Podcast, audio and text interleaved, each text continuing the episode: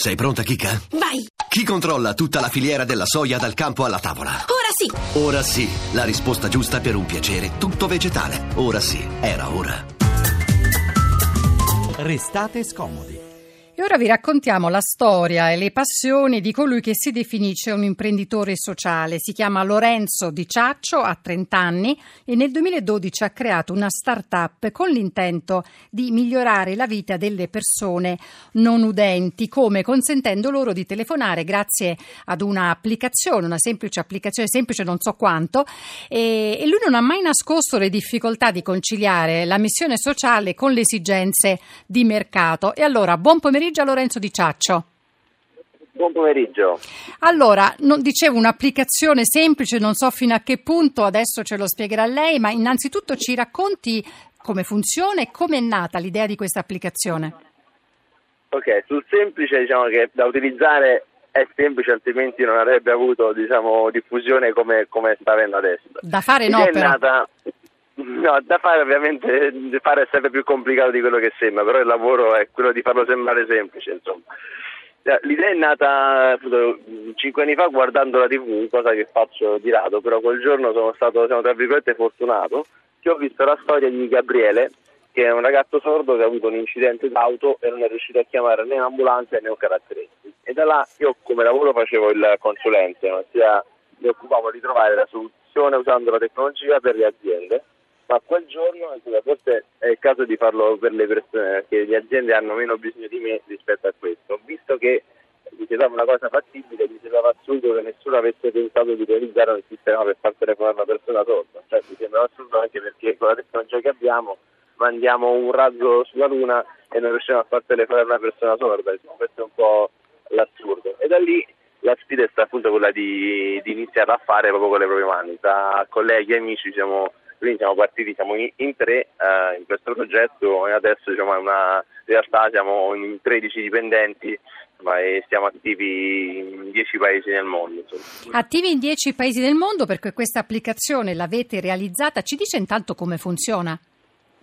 Sì, eh, il funzionamento è, è molto semplice. Immaginate che è un'applicazione di chat come può essere WhatsApp con la differenza che invece di eh, mandare un messaggio a un'altra app, Senta, non so siccome riusciamo ad ascoltarla con fatica, non so se lei si muove, oh. sposta la, il telefono, se riesce a stare in un punto no, fisso. Sono, eh, sono, fermo purtroppo, eh, sono a un convegno a Parigi, c'è un po' di rumore Ah, ecco, comunque adesso la sentiamo già un pochino meglio. Allora okay, mi, di, mi, diceva okay. come, come funziona come esiste ad esempio WhatsApp, un'applicazione di messaggistica, io scrivo un messaggio, solo che invece di partire un messaggio per un'altra applicazione, parte una vera e propria telefonata, quindi squilla il telefono dall'altra parte e c'è una voce, una voce artificiale, che legge il messaggio che la persona ha scritto.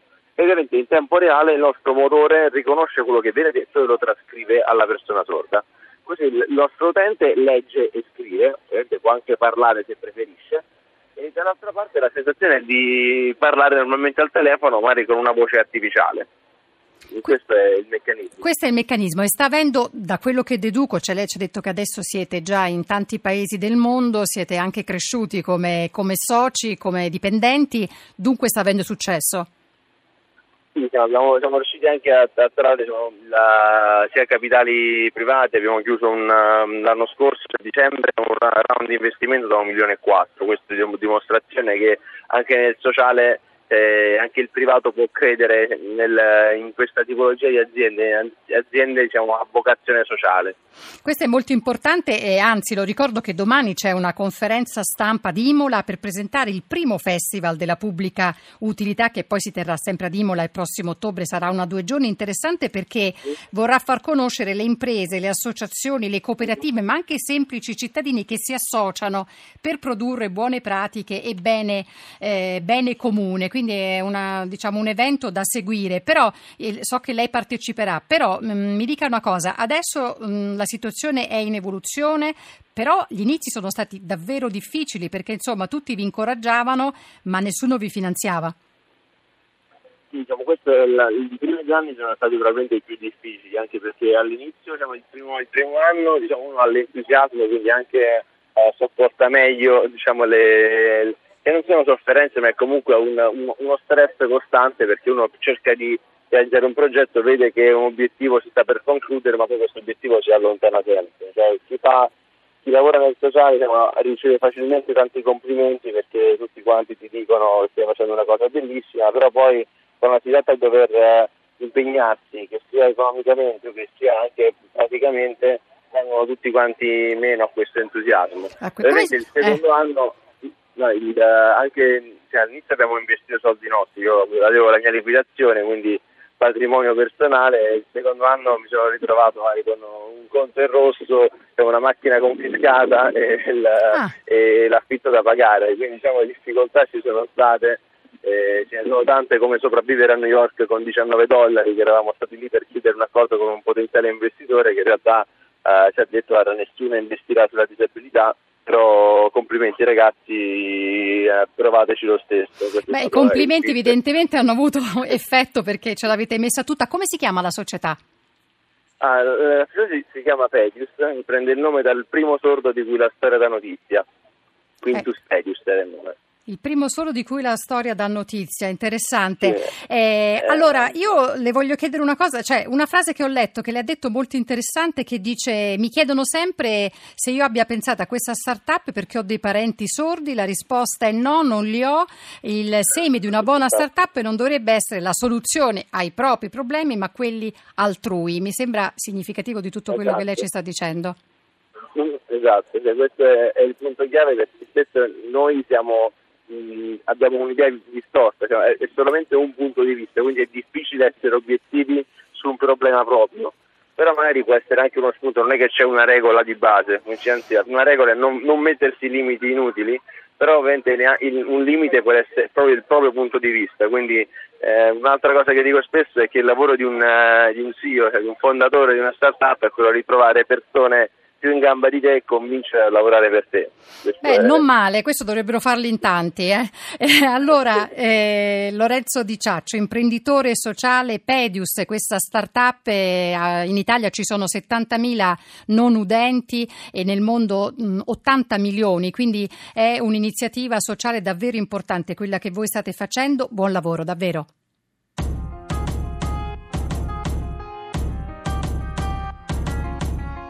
Oggi il paradiso costa la metà, lo dice il venditore di felicità. In fuga dall'inferno finalmente in viaggio, la tua vacanza in un pacchetto omaggio. Foto di gruppo sotto il monumento, turisti al campo di concentramento. Sulle spiagge arroventate, lasciate ogni speranza voi che entrate. Estate.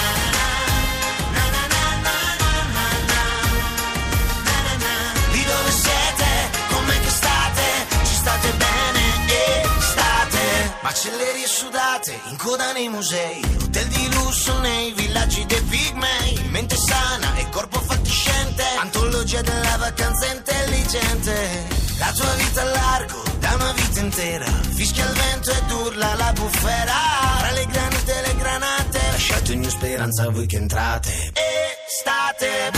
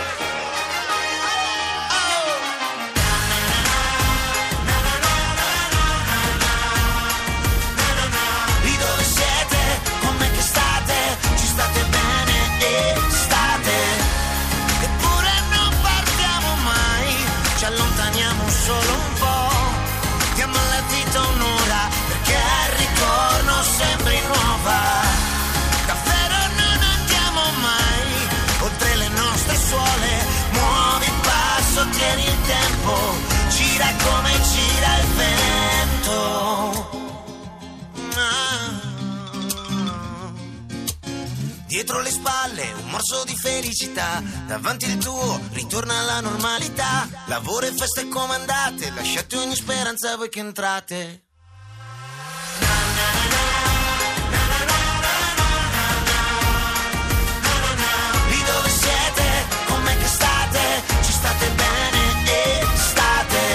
Francesco Gabbani tra le granite e le granate. Evidentemente sono tanti gli italiani che si preoccupano del bene comune. C'è una cooperativa che si chiama Cultur Gallura che è tutta al femminile. La guidano eh, tre donne che così, non so quanto scherzosamente, vengono definite le cavaliere dei nuraghi e che sono al servizio del territorio della Gallura. Saluto Alessia Chiuso, una delle tre fondatrici di Cultur Gallura. Buon pomeriggio. Buon pomeriggio a tutti. Alessia Chisu, io ho un problema con il mio cognome. Ah, Chiso, Chiso. sì. Allora cer- mi Chisu. scuso subito di far parte del no, problema. Ma figurati. allora, saluto, saluto tutti gli ascoltatori a nome mio, di Stefania e di Arianna, ovviamente. allora, tre donne che decidono di prendersi cura del territorio, tre donne con diverse storie, diverse esperienze, però a un certo punto vi siete incontrate per eh, appunto per difendere, non per difendere, per valorizzare il vostro territorio. Peraltro la, la Gallura, lo sappiamo, è una, una, mm, regione geografica bellissima della Sardegna, quindi va valorizzata e basta. Che cosa fate? Allora, noi ci occupiamo dal 2012 della gestione dei beni culturali eh, del comune di Santa Teresa in parziale autofinanziamento.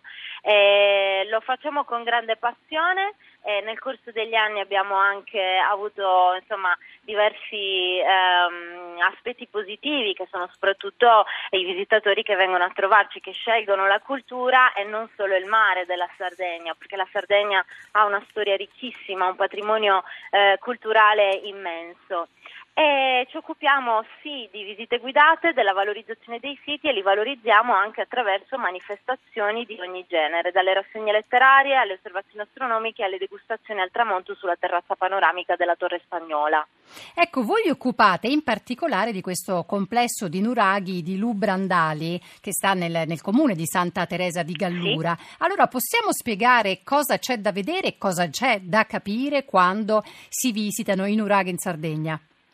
Allora, prima di tutto il sito di Lubrandali, il sito archeologico Lubrandali, che è situato sulla strada per Capotesta, che è una zona naturalistica fantastica, è composto da una tomba di giganti, il villaggio nuragico e la torre della cinta murale del nuraghe. Il nuraghe è presente ma è ancora da scavare, quindi in realtà nel nostro caso il nuraghe non è visitabile. Ce ne sono tanti altri nella nostra zona, il nuraghe Maiori a Tempio, ad esempio, anche il nuraghe La Prigione d'Arsachena, però nel nostro caso si visita proprio un complesso abitativo. Eh, datato XIV secolo, X secolo a.C., quindi più di 3000 anni fa. Si scopre una storia ricchissima, millenaria proprio.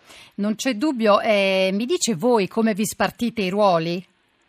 Allora, io e Stefania ci occupiamo delle visite guidate, quindi siamo più che altro al, al sito archeologico. Ariana invece si occupa di mh, organizzazione di matrimoni, degustazioni sulla torre, ehm, è quella che si... eh, La pragmatica del gruppo. eh, sì, esatto, è quella anche un pochettino più, eh, più socievole con, con le persone, molto più aperta anche perché è via Regina, Ah, noi beh. sardi inizialmente siamo un pochettino più titubanti, Un po' più poi diamo titu- il cuore, però sì. Non sì, c'è sì, dubbio che poi po' date il quello. cuore, all'inizio potete sembrare un po' chiusi. Ehm, Alessia, eh, intanto avete il successo di, eh, avete registrato un successo enorme perché sono tanti visito- visitatori.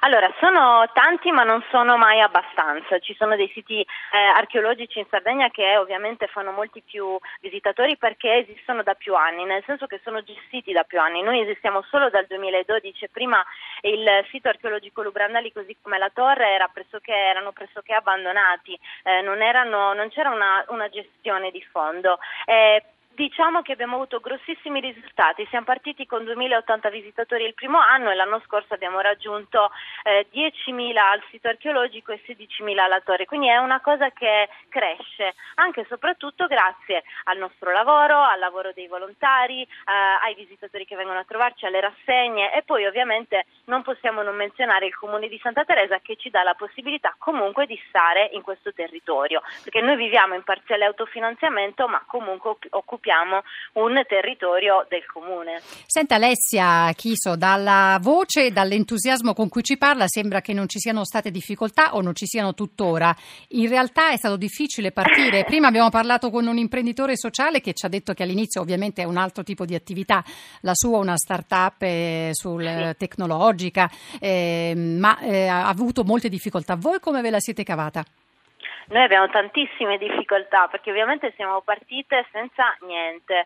Ehm, il sito essendo comunque non eh, gestito non, era anche poco conosciuto e noi eravamo in un momento di indecisione totale su quello che era la nostra vita e con eh, pochissime risorse abbiamo aperto eh, i luoghi della cultura e le difficoltà sono tante, le difficoltà stanno eh, prima di tutto nell'aspetto economico che non è mai abbastanza, nella segnaletica, eh, ad esempio abbiamo parlato anche delle difficoltà con noi, i cinghiali. Noi dobbiamo purtroppo lasciarci, però il quadro sì, è molto chiaro. Sono tante, sono tante. Abbiamo la passione e andiamo avanti. Che sono, la sua passione è sufficiente, allora la lezione che abbiamo imparato oggi, non scoraggiarsi quando si tratta di bene comune, di cultura, di arte, di aiutare il prossimo. E allora, grazie a eh, Alessia Chiso, una delle tre fondatrici di Culture Gallura. Noi noi adesso grazie siamo, grazie, siamo arrivati alla fine di Restate Scomodi. Mario Vitanza, il curatore, vi saluta insieme a Francesca Bersani, Arianna Biagio, Edoardo Rossi, Elena Zabbeo, il regista Alex Messina e il nostro Max Gambino alla console. Adesso c'è la musica, Oasis, e poi il giornale radio. Noi ci ritroviamo domani. Don't you know you might find a better place to